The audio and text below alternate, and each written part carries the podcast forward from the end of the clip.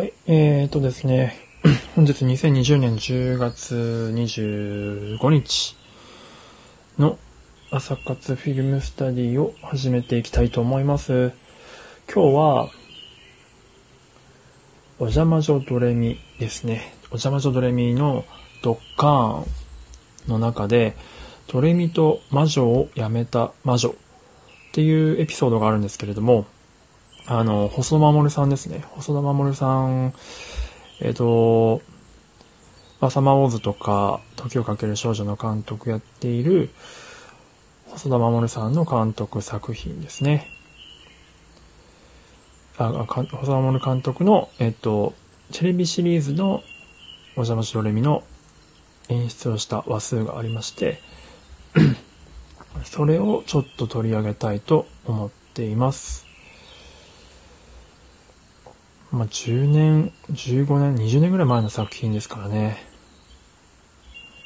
で、今年、東京、確かですけど、東京国際映画祭で、うんと、その後日談というか、アフターストーリーとして、魔女見習いを探してっていうのが放映される、放映じゃないか、公開される予定ですよね。あれ？来年だったかな？公開自体は来年でしたかね？もしかしたら。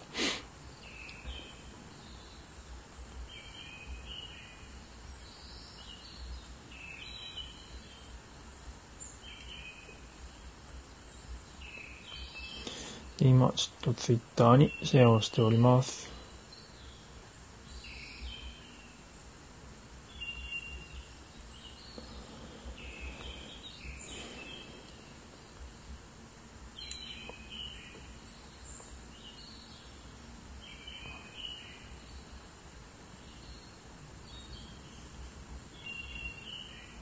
じゃあ魔女。どう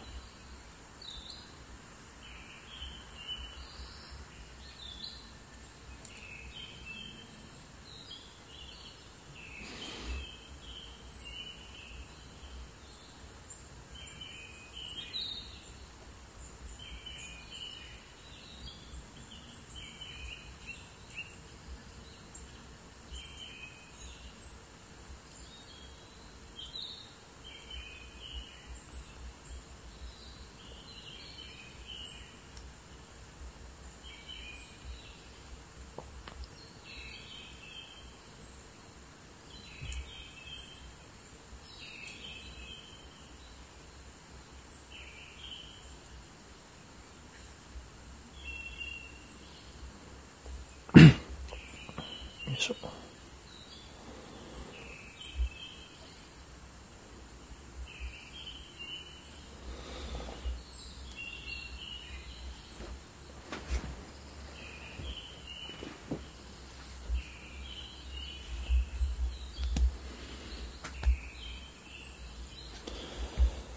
さてと。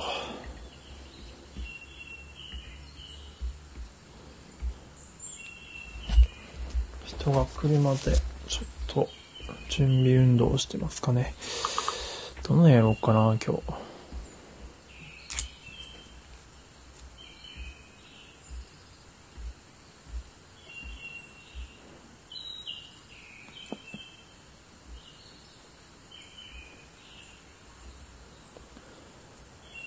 あ、スピーカーさんおはようございます。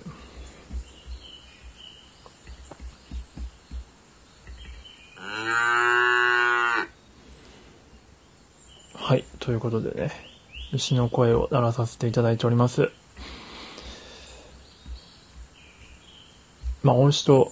いう名前でやってますので、ちょっと巻き場の朝感を出してやっております。もしちょっとうるさかったら言ってください。で今日はあの、フィルムスタディっていう朝活をまあ、毎朝やってるんですけれども、それのですね、えーっと、今日はお邪魔女ドレミっていう作品を取り上げて、お邪魔女ドレミのあの、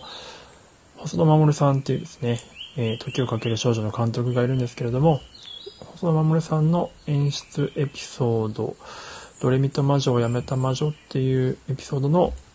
ちょっとフィルムスタディをやってみようと思っております。まあ、フィルムスタディっていうのは、なんか好きなシーンをこう、実際に書き起こしながら、どういった意図でその画面を監督さんが作ってるのか、みたいなことを探っていく、やつですね。まあ、なので、結構、新しい視点の獲得になるかなと思ってます。あ、アンナさん、おはようございます。あれですよね。ニッケルさんのところで、ちょっと待ってくださいね。来ていただいた方にはこれを。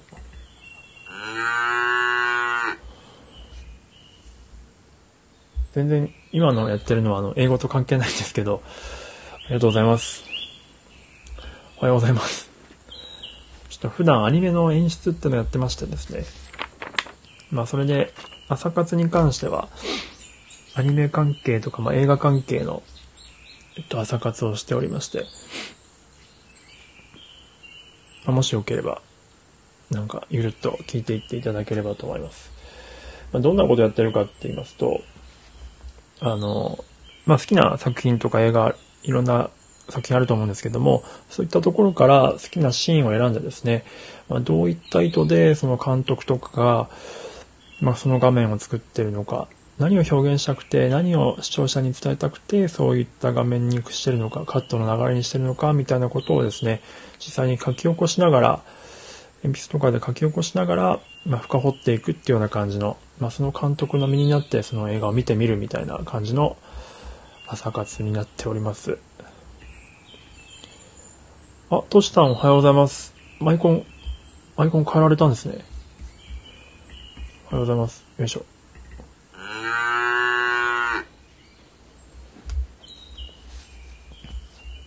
セブカララジオ、セブカラジオにやったんですね。いいですね。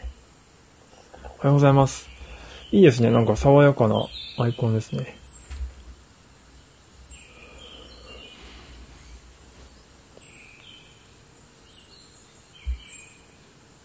今日はお邪魔女ドレミをね、やってみようと思ってます。うちの本業のスタッフが作ってくれ、へえ、すごい。器用な方がいらっしゃるんですね。うんうん。いいですね。自分も最近アイコンを変えようかどうか迷っております。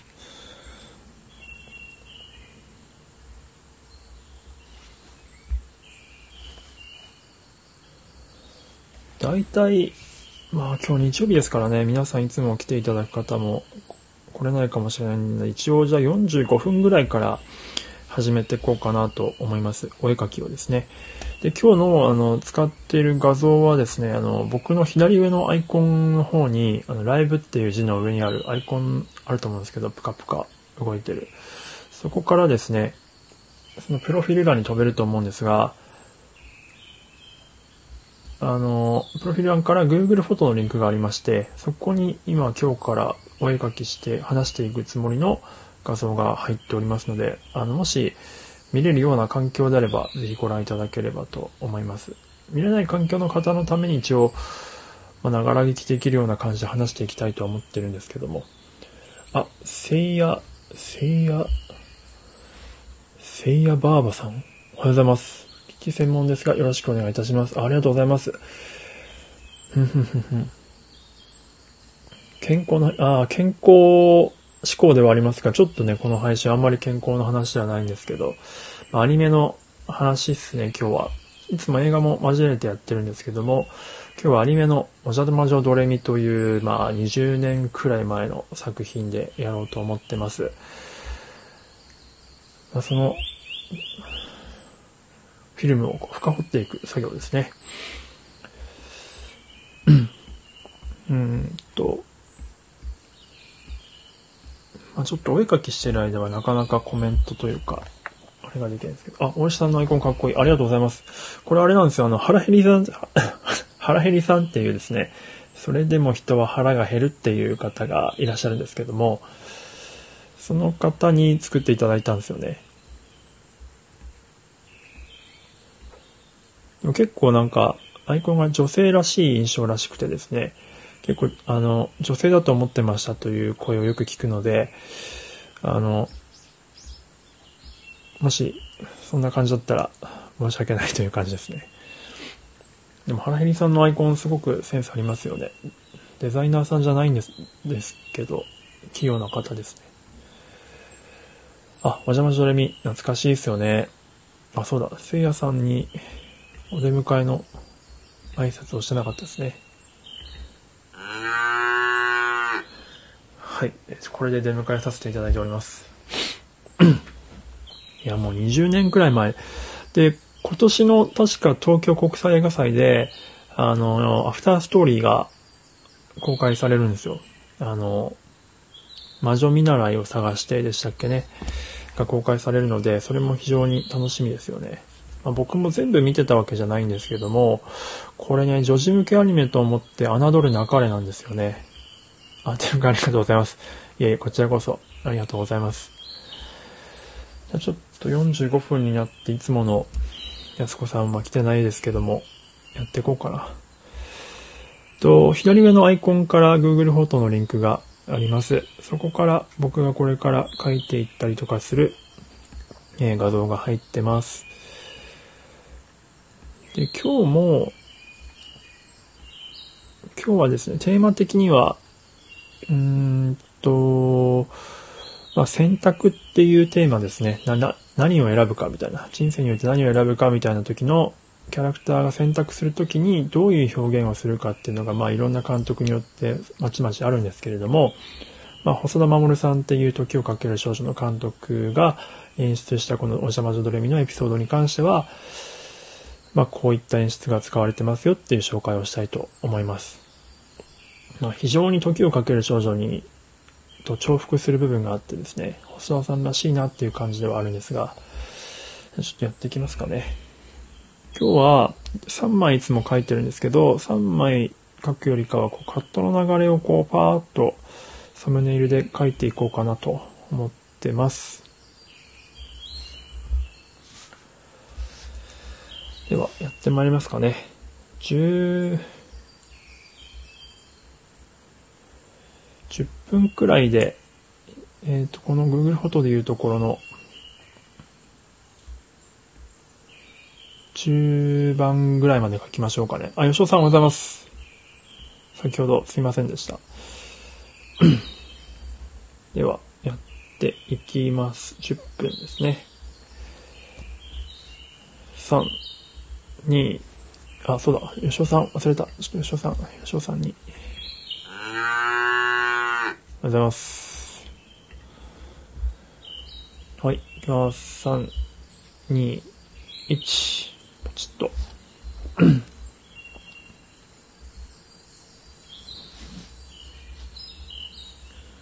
この時代はですね、まだ16対9の画面じゃなくて、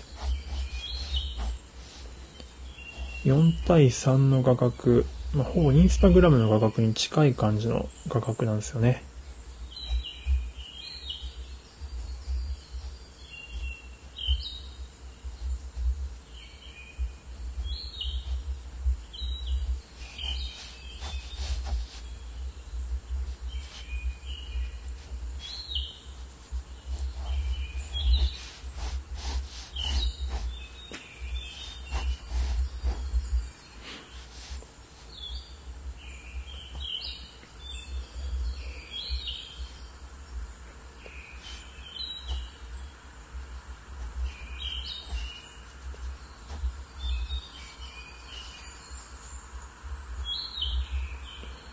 このお邪魔女ドレミのドッカーンなんですけど、ドレミと魔女を辞めた魔女っていうエピソードなんですが、これはですね、ぜひ見ていただきたいエピソードですね。僕の中で、未だこれを超えるフィルムに出会ってないです。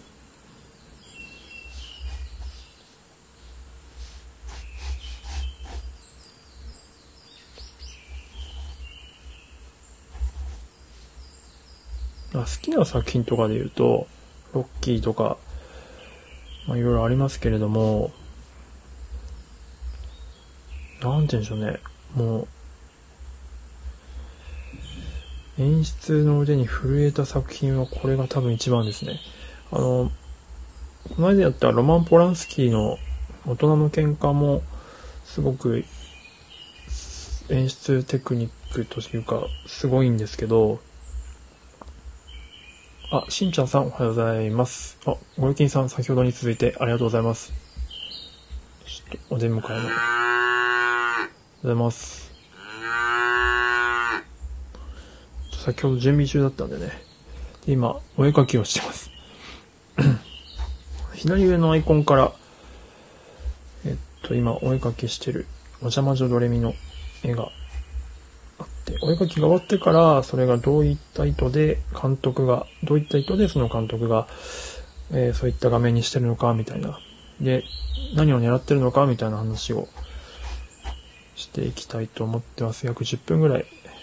書いていこうと思ってます。もしよければ、お絵描きしながら聞いてみていただければと思います。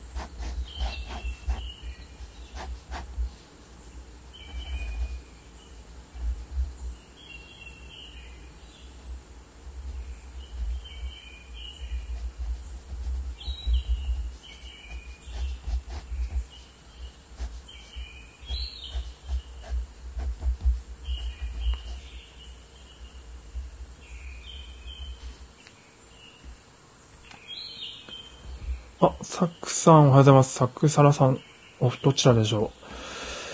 う。この間は原ひりさんのね、あれで、聞かせに、聞きに行かせていただきまして、楽しかったです。すんごいいいねついてましたね、あの放送。ちょっとですね、今、お絵描き中なんですよ。なので、ちょっとなかなかこうコメントが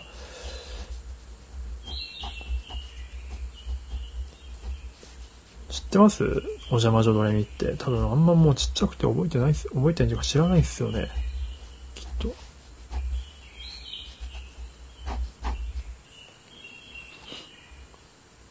あ、いや、こちらこそありがとうございました。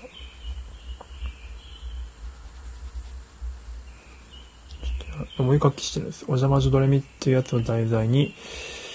えー、フィルムスタディっていうのやってまして、左上の僕のアイコンのプロフィールからいけるんですけど、そこに Google フォトのリンクがあってですね、そこの絵をちょっと描きながら今やってて、で、その後、まあ、どういう意図でこの監督がこの映像を作ってるかみたいな話をしていくみたいな感じの朝活でございます。まあ、ちょっと新しい視点が得られるかもみたいな。あ、お邪魔女ドレミ世代。へえ。あれそうなんですか？なるほど。20年くらい前ですね。今年、あのね、映画やるの知ってます？魔女見習いを探してってやつ。アフターストーリー的な。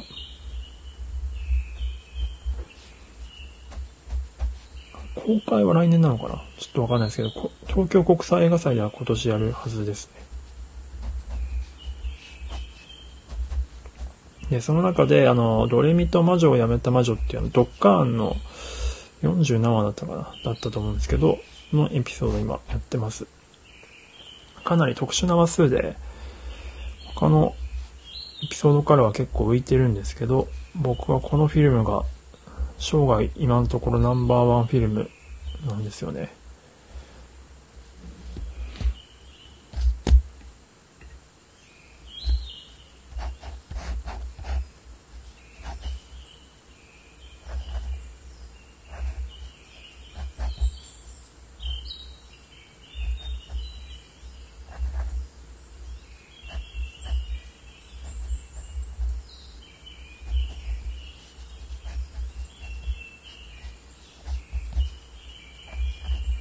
うん、えっ、ー、と、あ、知らない。なるほど、なるほど。そうなんです。幼稚園の頃大好きでした。ああ、なるほど。魔女辞めちゃったんですか？あー、その、アフターストーリーの方ですか？うーん、どうなんでしょうね。ちょっと自分も知らないんですよ、内容。知らずに見に行ってみたいなと思って。多分先に小説かなんかがきっと出てんだと思うんですけど。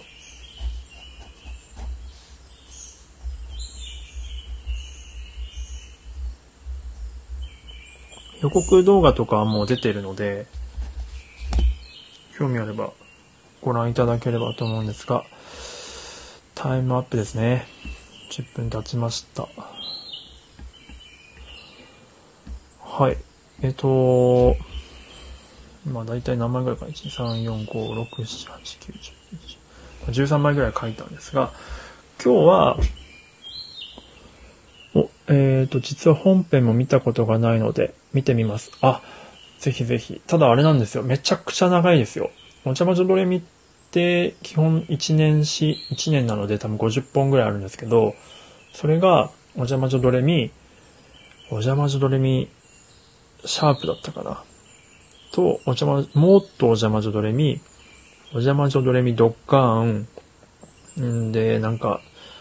なんか、お邪魔女ドレミ、なんか内緒の話みたいな、そんな結構あるんで、全部見ようとすると、1日1本見ても多分3、4ヶ月かかるんじゃないかと 思いますが、まあ、僕のあの見てるエピソードは、今回取り上げたエピソードは結構、あの前後知らなくても結構楽しめるエピソードじゃないかなと思ってます。それだけまあ若干浮いてるといえば浮いてるんですが、で、今日の話はですね、まあ、時をかける少女の監督の細田さんの作品なので、まあ、細田さんの好きな、細田さんの作品が好きな方は、まあ、なんか、すぐに ピーンとくるかもしれないんですが、まあ、この Google フォトのね、リンクを見ていただけると、1番の絵とか見るともう、この標識の絵なんですけど、完全にこれ、解きかけでもやってるんですよね。標識演出。まあこのカット1でね、このエピソードがもうどういうものかっていうのを語ってくれてるっていう意味で言うと、これまで僕が何度か紹介してきた、バイオレット・エヴァーガーデンの劇場版とか、えっ、ー、と、まあ、あとはソーシャルネットワークかとかもそうなんですが、ファーストシーンとかファーストカットで、この作品とかこのエピソードがどういうものかっていうのを語ってくれる、手短に語ってくれる監督は本当に腕がいいというふうに僕は思っていて、まあ、浅田さんなんかはね、このワンカット、そしてこのワンシーンでかなり語りきってるので、やっぱすごいなって思います。で、この作品のテーマは、あの、選択っていう感じですよね。人生の選択っていうところで、うんと、この標識が二股に分かれているので、まあ、どっちに行くの？みたいなのが分かりやすく提示されてて、で、えっと、この後、2の絵以降、ドレミがこの、なんて言うんでしょう、えっと、交差点というか、分かれ道のところに入ってきて、ちょうど真ん中に入ってくるんですよね。真ん中に入ってきて、で、カメラの方を振り返、3番で振り返って、行くと、えっ、と、4番、5番、6番で、えっ、と、確か、はずきと愛ちゃんだったかな？が、それぞれ、えっと、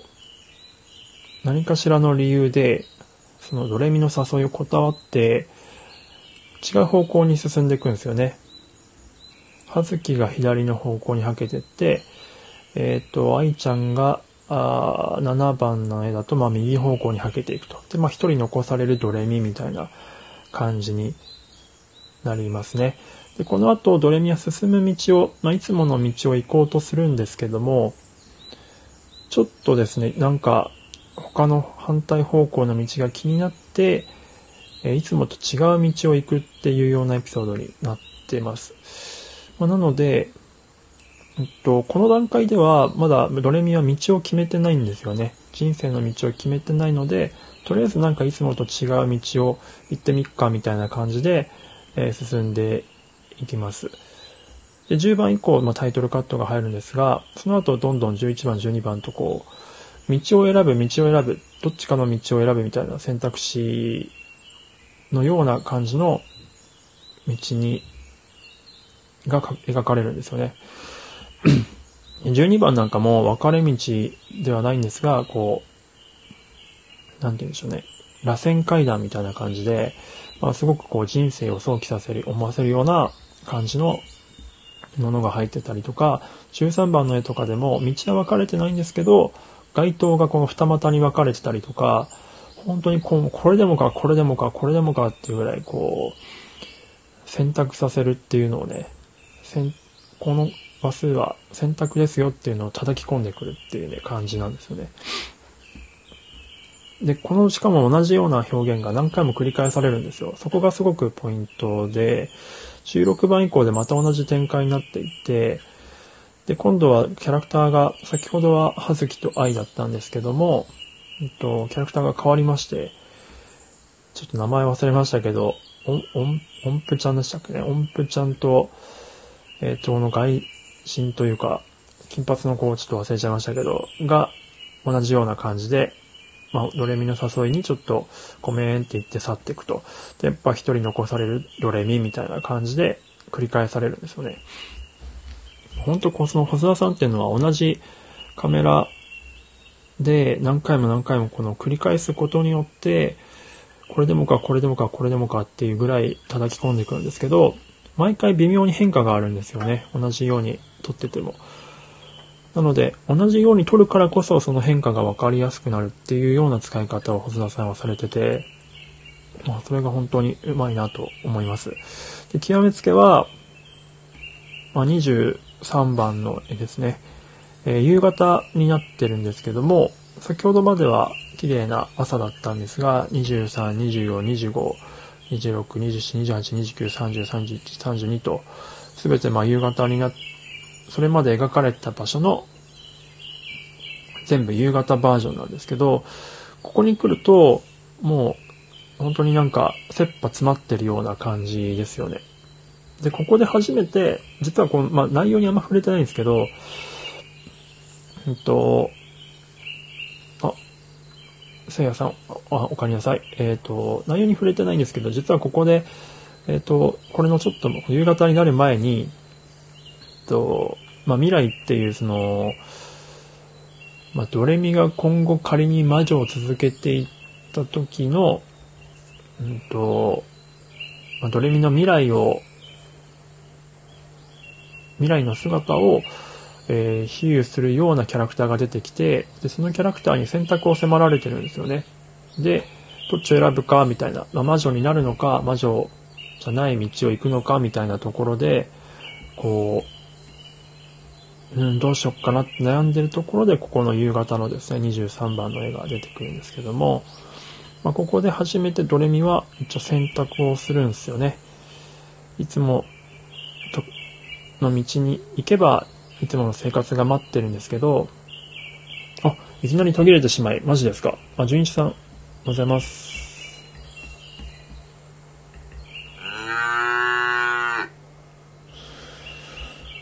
はい大石と申します。よろしくお願いします。開運チャンネルということで、ありがとうございます。今、ドレミの話をしてました。で、今まではなんとなく雰囲気で道を選択してたんですが、ここでは初めてドレミが、まあ、選択をする、いつもの生活とは決別して、まあ、未来っていうその、魔女ですね。魔女の道を選ぶっていうところで、あ、せやさんありがとうございます。ちょっと、僕もフォローバックさせていただきます。で、まあ、初めて自分の道を選んでいくといったところで、えっと、例えば32番なんかも、えっと、11番の絵と全く同じ構図なんですけど、11番の絵では、道を選んでどっちかに行くっていうところまでは描かせないんですけど、えー、13。2番の方の夕方の方では、明らかにこっちの方に行くっていう感じで、その階段を進んでる絵が、絵までがちゃんと描かれてるっていうような感じですね。ここでまあドレミノなので気持ちの変化が明らかにここで感じ取れるわけなんですけども、えー、その選択していって未来の方に行くついていくよって言った結果待っていたのは、えー、まあ、33番以降なんですけども、まあ、未来はもういませんでしたっていうようなオチなんですが先にねもうあの旅に出ちゃってるってことなんですけども、まあ、なので結局ドレミはいつもの生活にこの後戻ることになってしまうんですが、まあ一つそのドレミが、まあ大人になるきっかけというか、の得たエピソードであるという感じだったんですが、ここのね、ちょっと僕あんまりうまく説明できてないかもしれないですけど、このエピソードは本当に、かなり自分の中では刺さるエピソードだったので、まあ、さっきもちらっと見てましたけど、まあ、今見てもグッと来てしまいますね。なのでぜひあの見れる方は D アニメとかで見れるので見ていただきたいんですが、あの、まあ、ポイントとしては、あ、ありがとうございます、サクサクサラさん。あれですか？お二人ですか？どちらか、サクさんなのかな？あの、まあ、ポイントとしては、その、選択を迫るっていう時に、まあ、わかりやすくこういう交差点とかっていうような装置を使うことによって、あの、セリフで語ってなくても観客に、あ、そういう感じなんだなっていうようなことをこう、意識の中にすり込ませるっていう技があるっていうようなことで、えー、まあ、細田さんはその技がまあめちゃくちゃうまいっていう感じですね。おしゃれなんですよ、使い方が。僕にはこんなことはなかなかやっぱできない。あ、サクさんが一人で、ありがとうございます。やっぱそうですね、もちろん。常に二人で一緒にいるわけないですもんね で、あの、解きかけでもし、すごい解きかけが好きな方はですね、あの、解きかけの演出がふんだんに盛り込まれてるので、あ、これ解きかけで見たわ、みたいなのが、あの、発見できると思うので、そういった意味でも楽しめると思います。はい、という感じでございました。まこんな感じで毎朝8時にやっておりますので、なんか、あの、ご質問とか、えー、ご希望のこ、この作品、このシーンやってほしいとかあれば、ぜひぜひお聞かせいただければと思います。まあ、理想はね、みんなでこうお絵描きしながら、この Google フォトのところにみんなで描いた絵をアップしていって、ワイワイできればいいかなと思ったりしてるんですが、まあ、まだまだですね、自分の一人の絵は、自分で描いた絵は一応終わった後にアップしてるので、もしご興味あれば見てみてください。あの、全然下手くそなんで、下手くそで全く構いませんという感じですね。あ、映像翻訳家を目指す。あ、そうなんですね、アンナさん。なるほど、なるほど。あ、よかったです。お役に立てて。うん、うん、うん、うん。ぜひぜひ。あの、結構いろんな作品やってるので、もしご興味あれば、過去のもあの、一応長いので、ライブだと、毎朝、毎晩10時くらいに、その朝のやつのまとめ配信みたいなのを7、8分、まあ5分目指しくらいで振り返ってるので、もし時間ない場合はそちらを聞いていただければ良いかなと思っております。なんかね、リクエストを常に募集中なんですけど、今まで一人、一人しか、あ、鬼滅の刃と、あとビューティフルドリーマーか。あの、うる星やつらのしか来てないので、ぜひあの、実写の方も、あの、募集中なんですけど、やーすみんさん やーすこさん、おはようございます。ありがとうございます。嬉しいですね。今終わりました。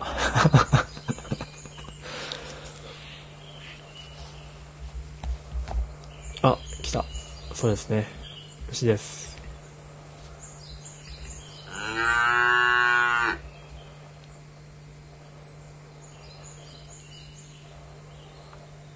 あ、トシさんありがとうございます。ああ、ありがたい。一番嬉しいですね。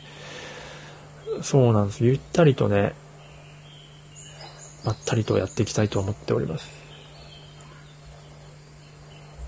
結構書いてる間とかは無言の時間も流れちゃいますけどね。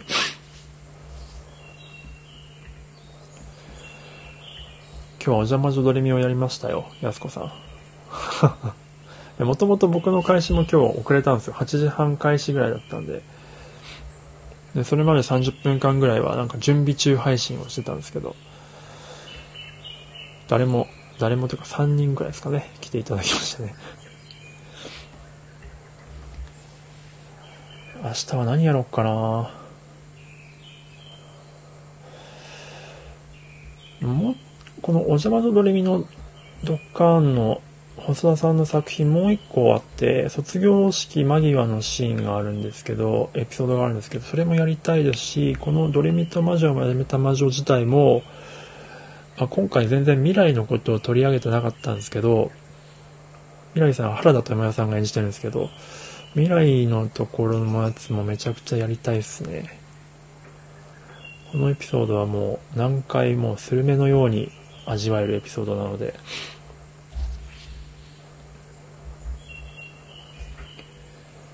あ、ドレミ世代なんですね。さ。僕もある種ドレミ世代。中学、小学校だか中学校ぐらいの時に見てた気がしますね。毎日朝配信。そうなんです。一応8時にやってます。ただまあ、毎日だいたい5分ぐらいオーバー、あの、オーバーしてというか、超えちゃうことが多いんですけど、準備にね、手間取るんですよね。で、結果8時5分スタートとかが多いんですけど、一応毎朝やってってます、基本的には。今までまあ、始めて20日目、21日目ですけど、1日だけちょっとやれなかった時ありましたかね。あ、トシさん、大石さん世代、あ、同世代ですか？あ、ありがとうございます。そう、だからプリキュアが最初始まった時はもうなんか大学生とか高校生とかだったんで、まあ、ドレミは、かろうじてなんかあの戦隊、日朝のね、時間帯ということで、仮面ライダーやら戦隊ものやらの流れでなんか、この辺の女児向けのやつも見てた気がしますね。